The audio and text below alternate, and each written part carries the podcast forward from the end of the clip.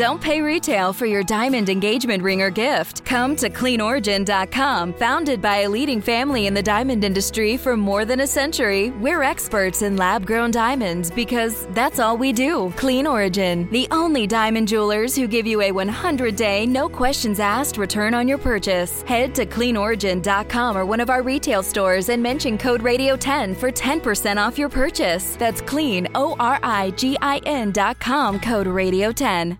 Why choose a Sleep Number smart bed? Can I make my side softer? Can I make my side firmer? Whenever I want? Can, Can we, we, sleep cooler? Sleep Number does that. Cools up to eight times faster and lets you choose your ideal comfort on either side. 94% of Sleep Number smart sleepers report better sleep. JD Power ranks Sleep Number number one in customer satisfaction with mattresses purchased in store. And now save 50% on the Sleep Number limited edition smart bed. For JD Power 2023 award information, visit jdpower.com/awards. To find a store near you, visit sleepnumber.com. Ground transportation is something we all deal with on a daily basis, whether it's in our cars, on a bus, or the subway. Navigating poor road conditions during inclement weather can be very treacherous, but new technologies and innovative thinking are working to keep people safe. Today, we're joined by Paul Pisano from the Road Weather Committee of the Transportation Research Board. Paul understands that ground transportation infrastructure is a vital asset that cannot be neglected. With extreme weather conditions becoming more prevalent, we must ensure that the meteorological and transportation communities are working together to pave the way for smarter, safer, and more sustainable methods of travel. Paul, thank you for joining us on the Weather Geeks podcast. Thank you for having me. It's a pleasure to be here. Well, here it comes. If you've listened to Weather Geeks or have sampled it at all, the first question out of the gate to every Weather Geeks guest is How'd you get into weather? Was it an experience, something that happened as a kid, or something you happened upon later in life?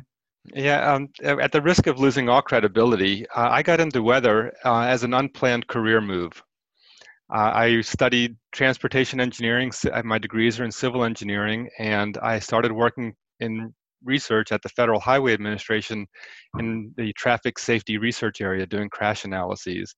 And one day I came into the office and my boss said, Oh, you're going to now work on rural intelligent transportation systems. and I said, Okay. Uh, this was in the mid 90s when the whole idea of, of applying technology to the highway environment was brand new, and everybody was really excited about bringing cameras and variable message signs to the highways. And uh, most of that work was being done in urban areas, and I got stuck, so to say, in the rural ITS area. And uh, having then reached out to the state transportation professionals to talk about where there might be opportunities to bring transportation uh, and, technology into the rural environment, everybody kept coming back to the weather. The biggest challenge in rural areas at that time was was how do we deal with and how do we use technology to address the weather challenges that we have in rural areas. So um, that was that was that was how I got into it. Um, I was um, I never really thought much about it, to be perfectly honest, but uh, it it it was a um, a wonderful opportunity, and I I, I was then able to uh, build it out into a much broader program, certainly beyond just the rural environment. And you heard Paul mention some of his uh, background. So let me just give you some of his background. He has a bachelor's degree and a master's degree in civil engineering from the University of Maryland. He's the chair of the Road Weather Committee at the National Academy's Transportation Research Board and he spent over 30 years at the Federal Highway Administration Road Weather Management Program. So uh, we're talking to someone that I've, I've been familiar with throughout my career in the meteorological circles and the American Meteorological Society and so forth. So uh, it's really it's by happenstance that we have you as a guest because Paul and I are collaborating on something else uh, later in the year, I guess next year. And so I just thought this would be an awesome topic for Weather Geeks. We've had the Federal uh, Aviation Administration on FAA. And I think people are more familiar with FAA than they may be with FHWA. So give our listeners a little sort of 101 on what the role of that agency is. Because again, I think people fly and they hear FAA and so forth, and some may be familiar with FHWA, but others may not. So give us a little sort of primer on the agency. Right, I'm, I'm glad you asked that because there are certainly differences between how the FAA and the and FHWA work. Uh, Federal Highway Administration, their primary role is to execute the federal aid highway program. So we don't, we, or we, I say we, I'm, I'm still sort of sometimes tend to put my I do that with NASA all of the time. they, the Federal Highway Administration, does not own and operate any of the nation's highways. Even the interstate highway system is owned, managed, and, and maintained by the state departments of transportation. So at the Federal Highway Administration, their, their responsibilities are to provide the uh, revenues from the federal gas tax to go back to the states uh, as a portion uh, by formula to go to help the states uh, build, operate uh, their highway system. So, where in the 60s and 70s, there, certainly the biggest emphasis was on building roads, uh, over the more recent decades, the focus has been on okay, how do we better operate and maintain what has been built. And so there's now a role as well in terms of how to how to better operate the system and the, and where technology can come in. So there's there's a research component to the federal highway administration. Some portion of the the, the highway dollars are used for research. And that's where we would get into um, when i was working there we would get into programs to look at things like weather and what and and and we would invest in the high risk research programs that the state DOTs, Departments of Transportation, would not be able to afford to, to research uh, and explore um, new ways of, of doing things, how to you know do to uh, do applied research to help the, the, the states and also cities, counties, local agencies better operate and maintain the system. So that's where the, the niche then was on where does what's the weather component to that is where I got involved and and that's a great pivot to a geek out. Let's geek out for a second. This is weather geeks. Let's weather geek out. I mean, I think people intuitively, because we drive and, and, know the challenges with weather. It's raining here in the Atlanta area right now, and you know, that's obviously going to ramp up the hazard and traffic and accidents and so forth. But let's just—I want to march through some. Just going to throw some weather terms out there and give us your sort of a reaction from a transportation perspective. So the first one is rain. What are the challenges there in diagnosing and predicting rain impacts on traffic and transportation? Right. Certainly, um, that's rain is a good example of uh, impacts because you can actually have uh, anytime it rains, anytime there's any type of precipitation, it's going to slow traffic down. Uh, it's going to it's going to reduce friction uh, on the pavement surface. Uh, so there's going to be a need, and, and as people you know people should slow down, but it does also mean uh, can result in higher congestion uh, and uh, um, more crashes because people are um, maybe they're they're driving like they drive when everything is dry and clear and not realizing that they need a little bit more distance between them and the vehicle in front of them and, and they and you have more crashes um, when it rains uh, again in, in, addition to the um, increase in um, congestion because people just move more slowly what about just the extreme rainfall that leads to flooding? Are there challenges there to roadway infrastructure, bridges, even? Uh, uh, well, not so much bridges, but I, I, I know sometimes when I'm traveling on the uh, interstates and so forth, I mean, I'll, I'll, I'll even to myself say, boy, I bet this area floods when there's a lot of rain around. And I'll sometimes even see a little meteorological instrumentation uh, on some bridge overpasses and so forth. So, um, do you think a lot in your world about sort of the extreme rainfall aspects from a transportation standpoint?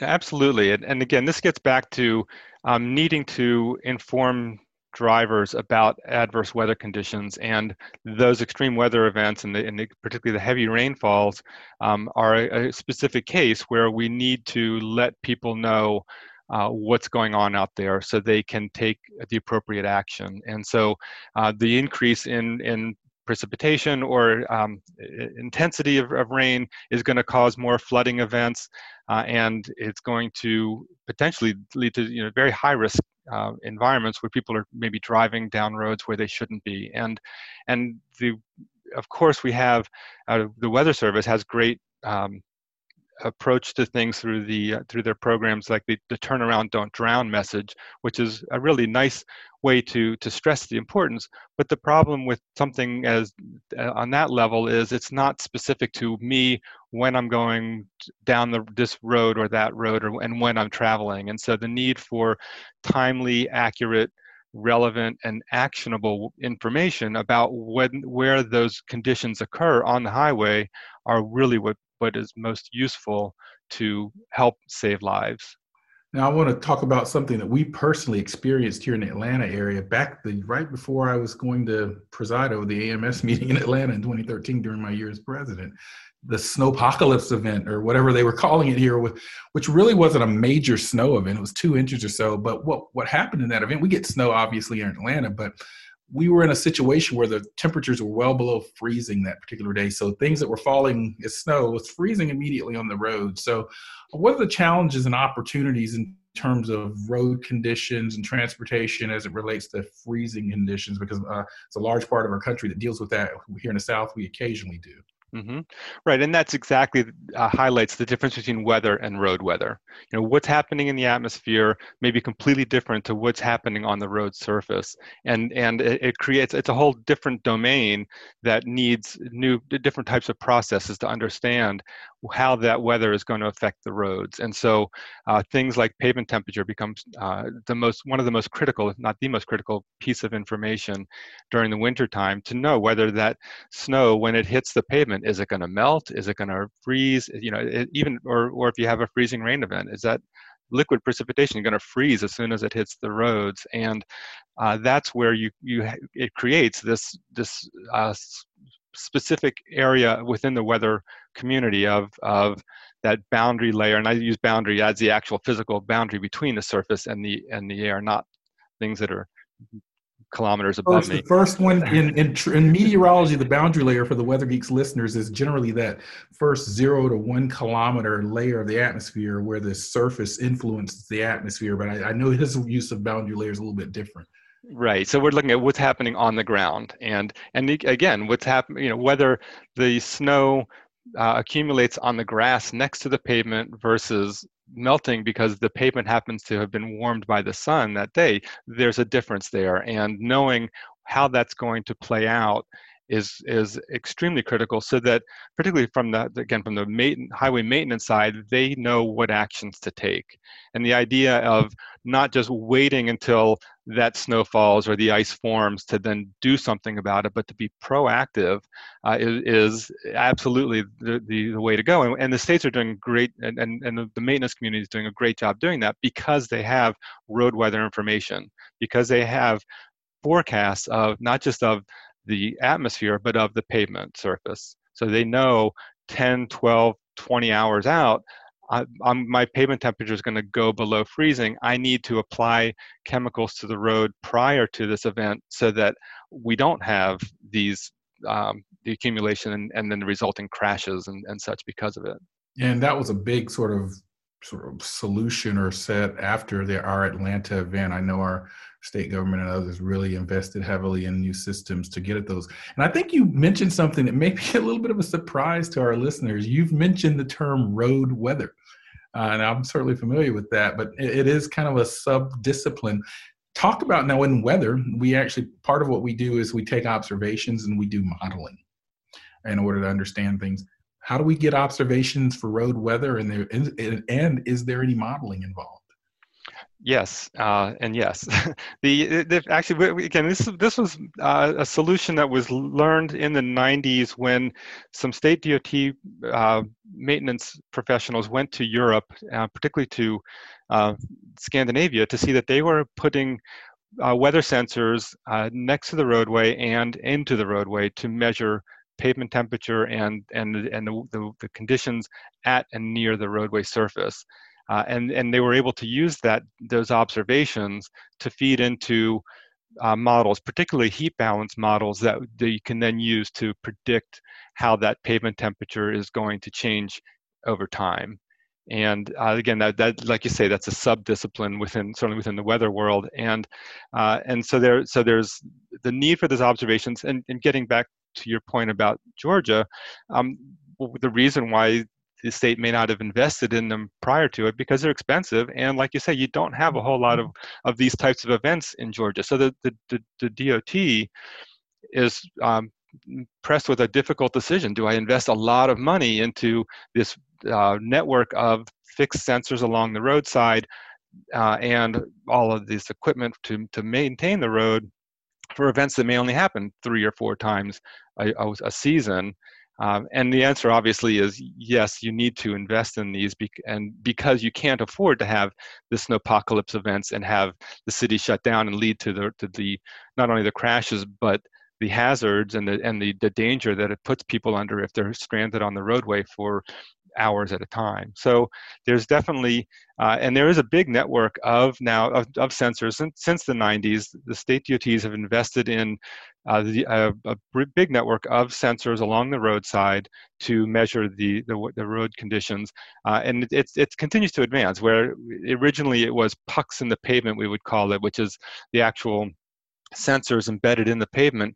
Uh, now you can measure that um, through non-intrusive sensors on the roadside by pointing infrared beams down to the pavement temp to the pavement. You can measure temperature, and it's a lot easier uh, to do that. And so there's a lot of a lot of uh, technology out there, and it's being used uh, by a number of agencies to. Uh, it started out as a as a source for winter maintenance decisions but then we recognize over time that hey this this is there's a wealth of information in these observations. How do we use it for other purposes as well?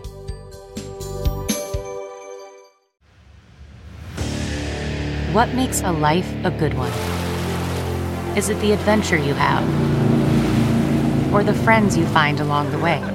Maybe it's pursuing your passion while striving to protect defend and save what you believe in every single day so, what makes a life a good one?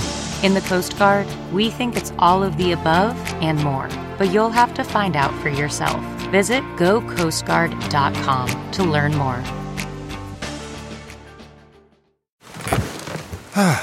the comfort of your favorite seat is now your comfy car selling command center, thanks to Carvana. It doesn't get any better than this. Your favorite seat's the best spot in the house. Make it even better by entering your license plate or VIN and getting a real offer in minutes. There really is no place like home. And speaking of home, Carvana will pick up your car from yours after you finalize your offer. Visit Carvana.com or download the app and sell your car from your comfy place.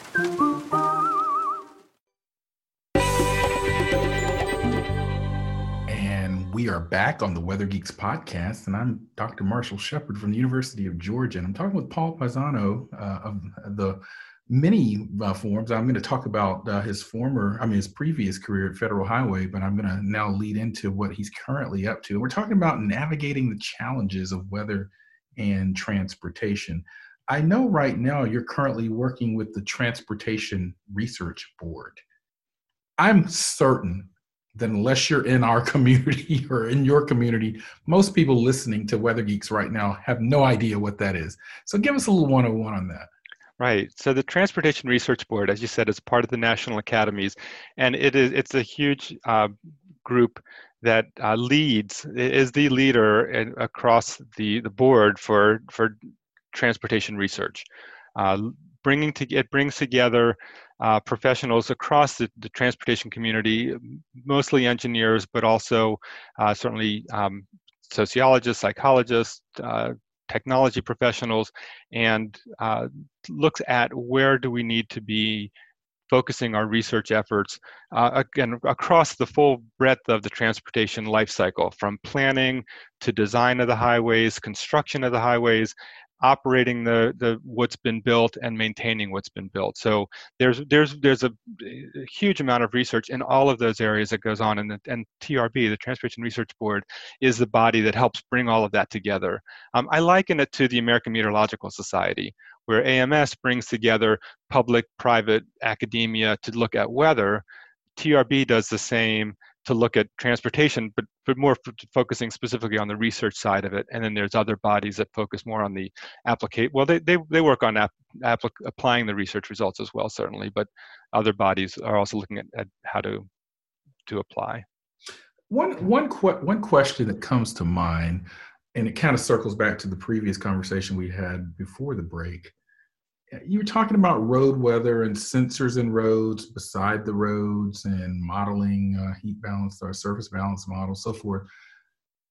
I recall a few guests that we've had on weather geeks in the past actually from more of the private sector were dealing more with sort of the other aspect of transportation and railway which is that now cars have sensors in them. Uh, they have you know temperature sensors. They have things that can keep them on the roads and so forth does transportation, I mean, does your board think about that aspect of the problem too, in terms of how information that may be in our cars or maybe in a truck fleet sensor system and others can be utilized? Or are you primarily focus more on the infrastructure side? Uh, absolutely looking at, at the vehicle side of it as well. And, and as we've talked about the use of technology, uh, the so much work had been going on putting the technology on the within the infrastructure, and at the same time now we've seen the technology boom on the vehicle side of it. And we've always since day one we've looked at where the opportunities lie to utilize the data that these vehicles are collecting. We, we did some studies uh, to assess that data and we found you know certainly temperature uh, is available air that's air temperature it's not pavement temperature um, and we studied and we learned that there tends to be a warm bias in the vehicle um, as might be expected, but it varies from, from vehicle manufacturer to manufacturer. And so there's need to better understand, you know, what is that data telling us and how good is the data to be used for, uh, to fill in the gaps, certainly, because you'd have, you know, tens, uh, maybe 100 kilometers between fixed sensors on the roadway, there's a lot of weather happening between those sensors.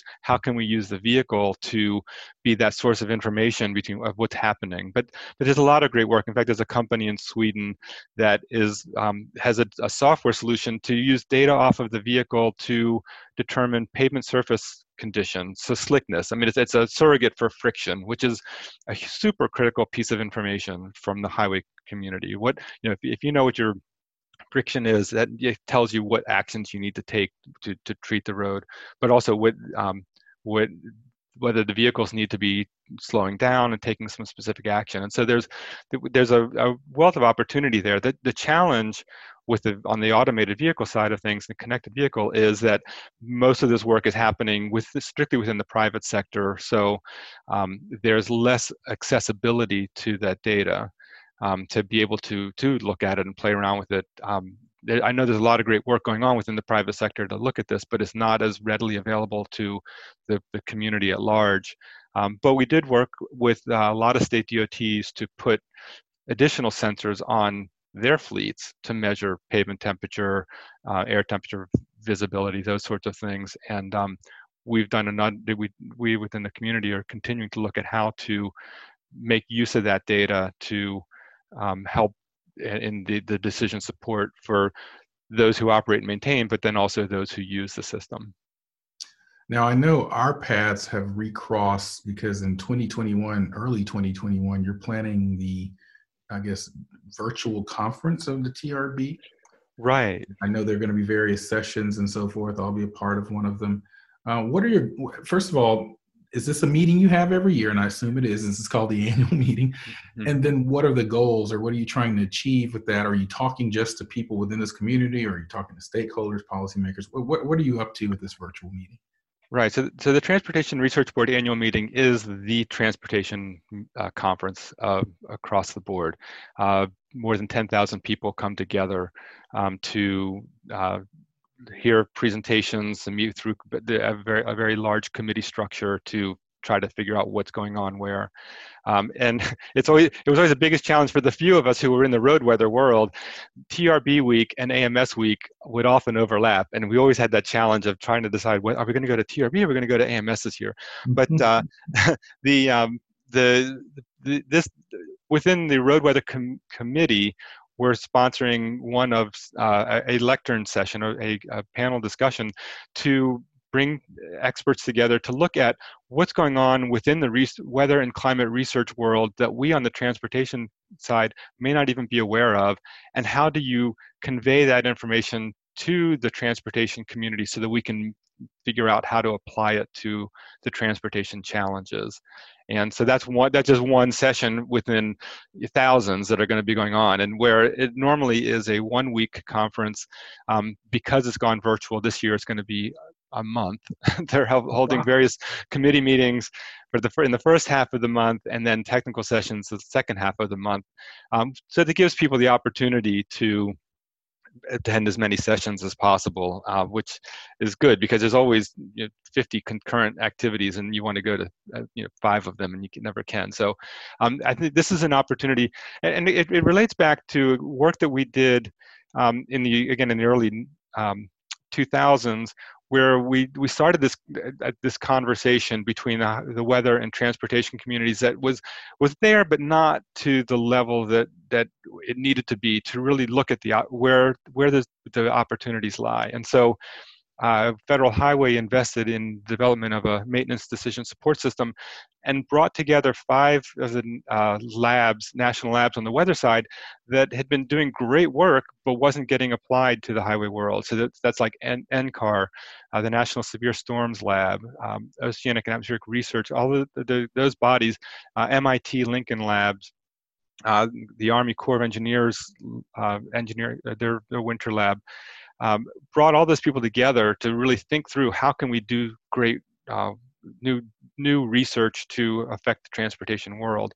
And that's what we want to have that conversation again we want to spark that that conversation now uh, some 20 years later to say okay what what else has been going on? Because there's there's again so much great research going on in the in the weather and climate world that we don't know about on the transportation side. And i want to try to foster that conversation with you and and others uh, to um, figure out where where we can build on some of these great great achievements.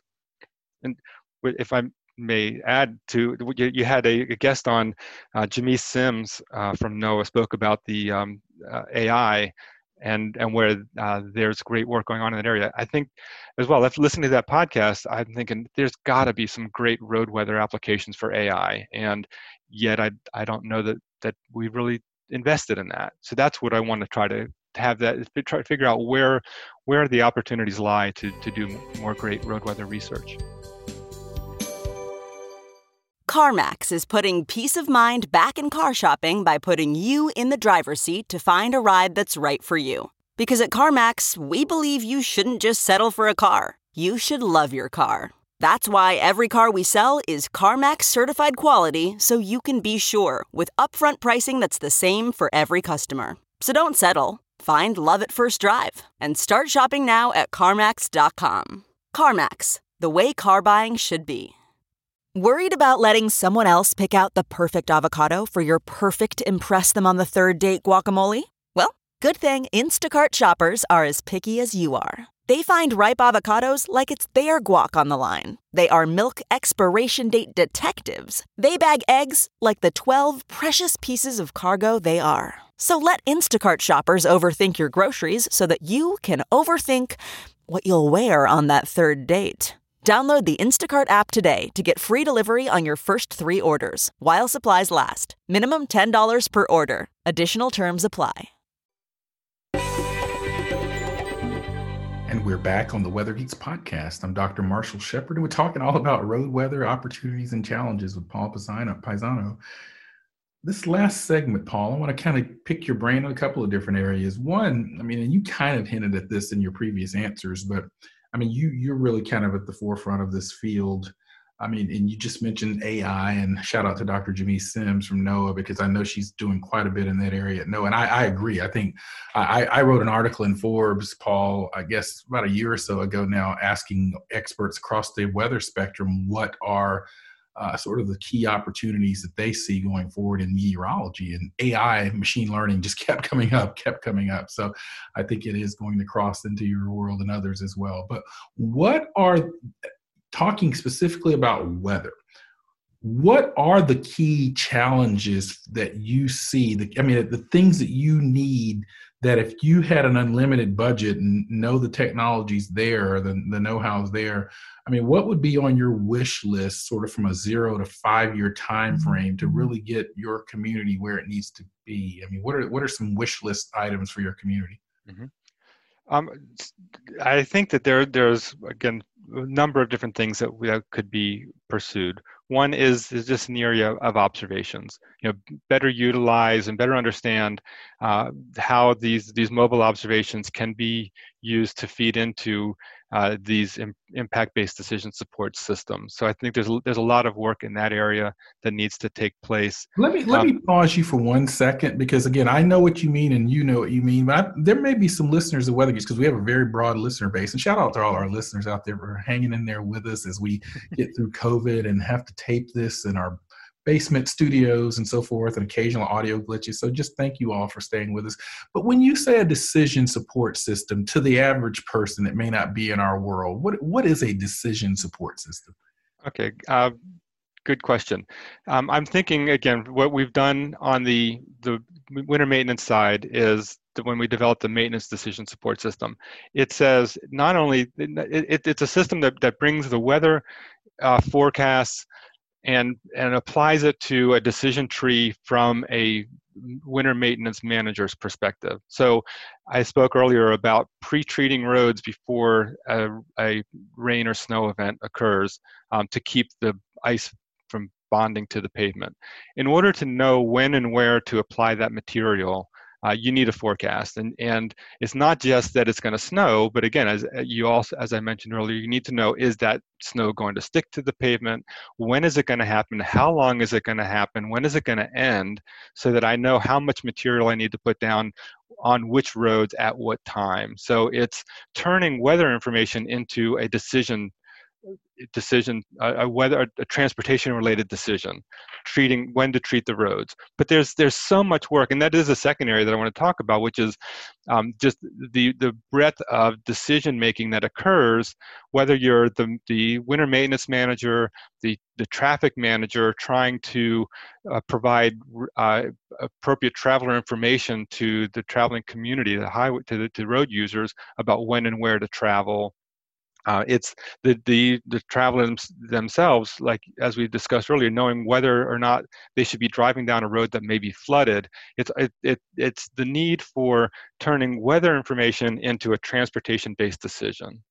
So, yeah. and and there's still so much more work that, that that we can be doing in this area for the, all the different types of decision makers that are out there one thing that I, you know, as I've listened to you talking, you were talking about AI. You know, I some of my own personal research in my research group at the University of Georgia is in urban weather and climate, and we've been exploring things like using people's cell phones and information to kind of get dense information on, uh, I guess, what you would call crowdsourcing. Um, are those kinds of areas things that you're that could be of value? I mean, people have again. You talked about that there's potential information from cars and so forth. But I'm, I'm, I'm thinking about potential crowdsourcing applications and information. You know, the MPing is something that the National Weather Service, NOAA, uses where people sort of record on that app. And by the way, if you don't have MPing, go download MPing. MPing. Uh, I think uh, MPEG, is it MPing or MPEG? I think it's MPing. Uh, it's an app that you can download and you can report drizzle conditions or rain conditions or hail. Uh, I use it on my uh, phone as well. Um, are you all using or thinking about using things like crowdsourcing and those types of things?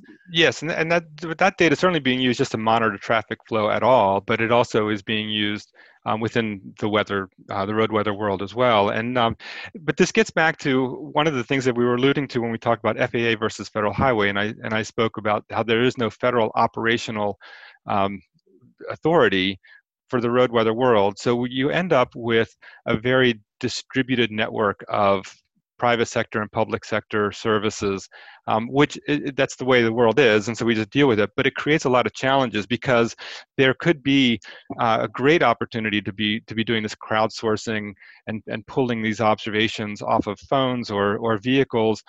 But where that data goes, how it gets utilized, how it gets ultimately turned into a decision some type of decision support and gets disseminated to the public there is no like there is no aviation weather uh, program. There isn't you know there's no there's no single authority that's going to take that in and, and do that work. So you end up having a very distributed uh, system out there uh, and potentially disconnected system. And so there's there's there are things happening but it's not uniform um, and it, and it cre- can create some information consistency problems as well because you're getting a lot of different information from a lot of different sources that may be inconsistent and conflicting. That was a, that was actually interesting because I wanted to kind of go there with the next question. You kind of led, led me into it. This was something I've noticed during the COVID and coronavirus challenge that we've dealt with as well. Uh, you, you had all these groups, different groups with their models of COVID nineteen and virus spread, and you know peaked at times for hospital beds and so forth. But everyone had their own approaches. Whereas in the weather world, we have a national uh, center for environmental prediction and so there's sort of a corralling of all of this information in the same sense so it sounds like you're dealing with a very similar issue in that there's a lot of things going on, but there's no sort of endpoint that then can kind of uh, synthesize this information, the useful information. So mm-hmm. Uh, mm-hmm. perhaps this is something that I'm sure will be a discussion point going forth in your your conference and your meeting in January, but going ongoing as well. Um, as we draw to our close here, what how how is your community thinking about or concerned with or dealing with the the specter and here and now problem of climate change? Right. So that's certainly something that uh, we are, are well aware of. And like you say, to the extent that that leads to more extreme weather events, um, we need to have the build in resiliency into our world and think about um, not only how to deal with the, the, the types of events that we're familiar with, but the beyond, you know, the the, the more um, the heavier snowfall events, the more frequent events. Um, how do we, or the, the fact that instead of snow, it might be an icing event because of the way the, there's some warming going on in, in the different atmospheric layers. So um, there, it, there's there's certainly awareness within the operations and maintenance side of the transportation world. I know there's there's a lot of work going on in the planning and design side of when, with regards to climate. The biggest challenge there up up until fairly recently has been the um, uncertainty surrounding the climate models. I mean, there was so much uncertainty that it was that it was really difficult to then make transportation decisions because the, you'd look at some of the, the the model output and it would say, well, it's probably going to be warmer here, but it might be colder. it's like, okay, wait, what you know, what what is the answer there? What do I do about that? And until or now that as we're seeing the regional climate models get better and downscaling happening, uh, that's gonna that's gonna bring in more confidence into what's going to be happening on the climate side to um, help us figure out, okay, what does that mean? What do we need to be doing on on the transportation side then? Yeah, and that, we just mentioned downscaling. This is something I deal with quite a bit for the viewers that aren't familiar with that term. Uh, a climate model operates on much larger scales. So, uh, the, if you think about the pixels in your cell phone, there are these little megapixels that make up your picture. And the more pixels you have on your phone, the more detailed the picture is because it's smaller. Um, so, you sort of take that to the modeling world. Uh, the footprint of a particular pixel of a climate model, if you will, may be the size of an entire um, quarter of a state. And so you get a blob that's representing temperature and rainfall in the model over North Georgia. How do you make a decision for a census block in Atlanta? Because it's they're not they're mismatched resolution wise. So we have these ways of downscaling the information from those larger scales to the smaller scales using statistical techniques, dynamical modeling, and so forth. So um, that has always been one of the particular challenges with making climate model information useful for people like Paul who want to make decisions on the scale of a city or a network of roads and so forth. So that's a that's a that's a big challenge. So I really appreciate that you you brought that up in your remarks. Um, Paul, where can people find out more about what you and your organization are up to, or you personally? Are you on Twitter, social media, websites? Um, I am on, on Twitter as Peep is at Peepazano, although I actually don't do a whole lot of tweeting about road weather. I should, um, I don't have as good an answer for that as I should. Uh, we do have a, a, there's a website for um, the road weather committee, and I can um, at TRB, and I can no, we can that. Yeah, so it's the road weather committee, and it's TRB. Google that if you can, and um, and find that. And I'll come back to you because I am going to now do something we always do, and maybe uh, you, you'll have it by the time I'm done with this. It's time of, for our geek of the week. We like to highlight a scientist superstar, a great geologist, or a weather weenie at the end of every podcast. This episode's Geek of the Week is Robert Olivares. Rob is from Glendale, California, and is a utility engineer and an official weather guy for his department there. Even though the Los Angeles metro area doesn't see many storms outside of the wet season, Rob is a proud storm spotter for the National Weather Service. When storms actually do roll through Southern California, they are really quite spectacular. If you're someone you know should be the next Geek of the Week or Weather Geek of the Week, as we like to say, uh, feel free to check out our social media pages. Any any final parting shots or words you'd like to say, Paul? Uh, just thank you very much for for this opportunity. It's great. I, I was thinking, I said I have my list of all things I want to talk about. We only scratch. I feel like we only scratched the surface because I think there's so much more that we could have discussed. But this was great, and I really appreciate the, the opportunity to to get the road weather word, word out there. Yeah, and, and and you know, whenever I hear a guest say that, that just means a part two of the podcast episode. So note to self and to producers. Thank you so much for joining us, Paul, on the Weather Geeks podcast. I'm Dr. Marshall Shepherd from the University